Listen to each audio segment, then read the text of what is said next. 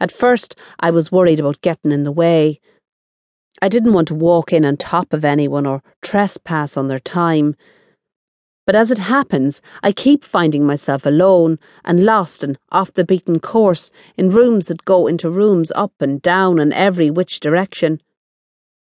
My heart goes out to Jenny having to govern such a monster, and I've come to admire her practice of going away to rest in case she might be tired later in the day, for I've learned that a mere glance into the parlour is liable to dizzy you for the depth. It certain can't be work that drains her. Since our arrival, I haven't caught her doing anything but make work with her queer times. She has a joke better a dry crust and manners at eight than foul and vulgarity at five. But in actual fact, she wouldn't be content with crusts at any hour, and the maid is left bearing the brunt, boiling up and bringing in and fettling about. The little creature attends to all of their little wants, and she does it on her own too, with no others to aid her. For it seems that with servants, if not with any other portion of life, Jenny knows how to make a saving. Ah, the poor wee poppet. The petty pocket, the pigwidgeon. Nim, I can't deny it, has succeeded in fascinating my attention, despite my strict resolve to be cool in her company. Don't notice her, I says to myself whenever she comes in.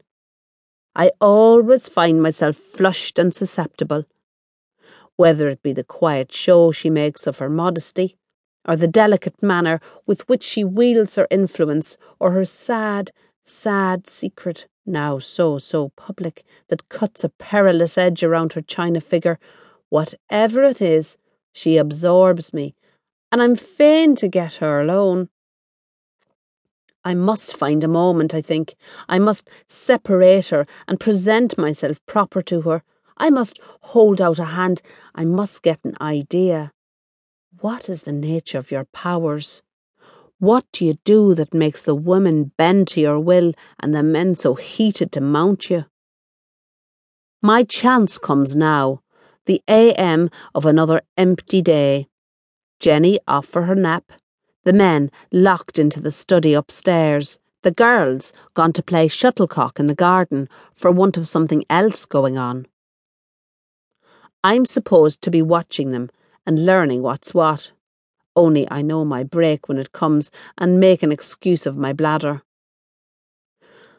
I find her sat on a stool in front of an open cupboard in the storeroom, drooped and snoring over a book that lies on her lap. Her dress is tucked up and the laces of her boots are loosened.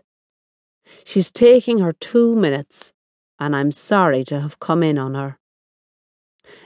Can I help you, Mrs. Burns? She says before I can steal away.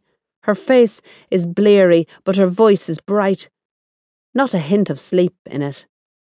Oh, Nim, I. Apologise is what I want to do for barging in and robbing her leisure. But more than that, I want to apologise for Frederick.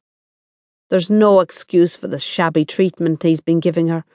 It's as if he believes that by overlooking her, by paying no regard to her, by passing orders for her through the rest of us, he'll convince us once and for all that she means naught to him, that not even his words are worthy of her, when in fact there's not a single word he speaks that doesn't fly right at her, that doesn't explode about her like fireworks, that in the noise and the bright light doesn't call to our minds that day some twenty years ago when her charms got such a hard handle on him that he decided the only means of release was to lift up her skirts and put his seed inside of her.